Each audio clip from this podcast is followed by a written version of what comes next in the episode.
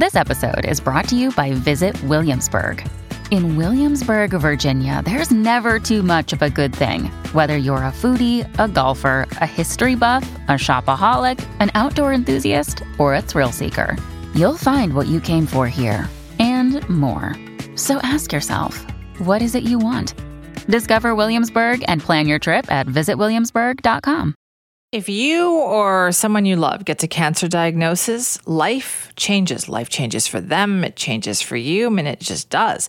There are so many things that someone who is dealing with that diagnosis has to worry about and deal with. What you should not have to worry about and deal with, though, is getting to treatment or wondering where it's even going to happen or how far away it's going to be. So I hope this announcement from the provincial government yesterday really works for people. They are providing $20 million in investment. Some of that will go to the Canadian Cancer Society. So let's find out what they are going to do with this and how this will help cancer patients. Dr. Sandra Krueckl joins us now, Executive Vice President of Mission Information and Support Services at the Canadian Cancer Society. Thank you so much for joining us. Thank you, Simi. What kind of a difference will this money make? Oh, it's it's incredibly important. I mean, with these funds, we will really make meaningful change in British Columbia to improve equitable access to cancer care for people throughout the province. In what way? What will it do? Well, it, I mean, it's it's really as you said. There are so many pressures and strains um, and things that somebody has to think about when they're diagnosed, and you know, simply put, it means we'll be able to help thousands and thousands of more people in BC to access their care by alleviating their financial stresses and that logistical burden of arranging travel. And this is especially true for people who have to come longer distances, who live in rural and remote parts of the province.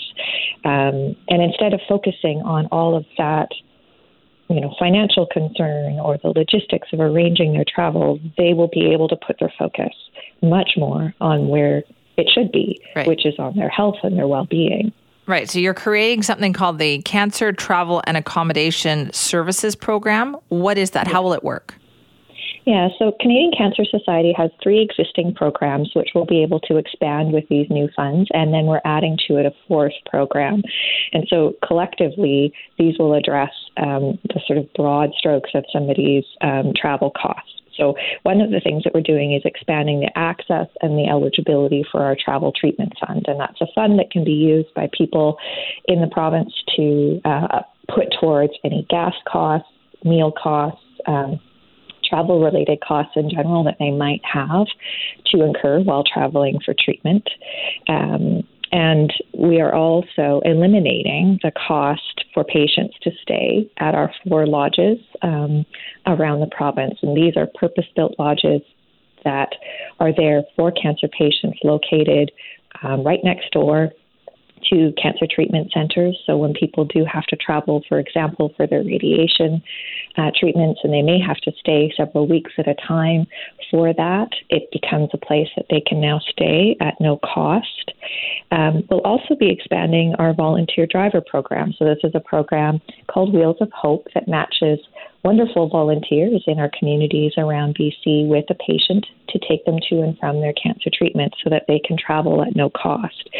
Um, and we'll be expanding this program into more uh, communities that currently don't have access to it. And we'll start with some communities on Vancouver Island and in the Kootenays.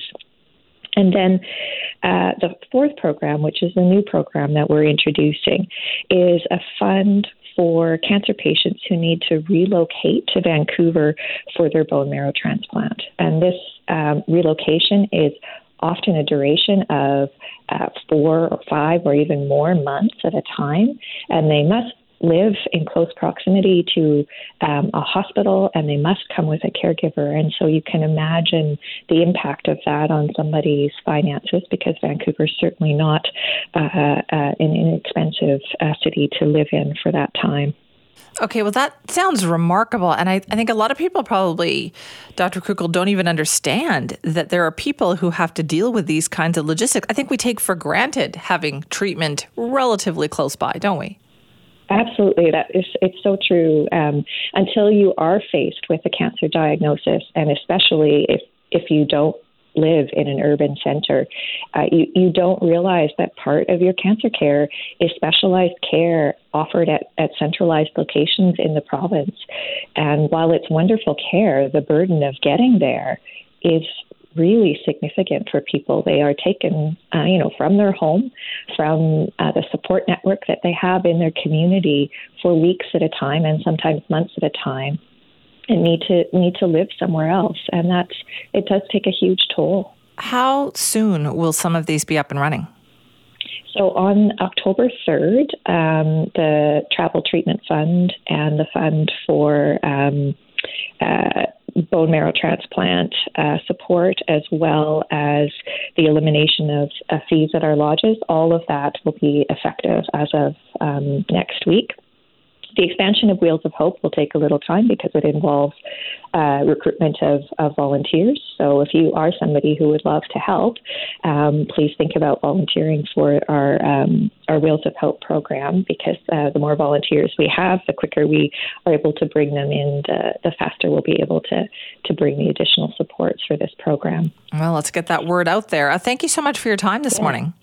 You're welcome. Thank you. That's Dr. Sandra Krueckl, who's the Executive Vice President of Mission Information and Support Services at the Canadian Cancer Society. So they'll be getting $10 million as part of this announcement from the provincial government to provide these expanded services. As well, Hope Air is going to get $10 million. And what Hope Air does is they provide free round trip air travel for patients and travel escorts and up to uh, two weeks of free hotel accommodations, airport transportation transportation, daily meal support for people who have to fly to get their cancer treatment from rural parts of the province coming to a more major cancer center.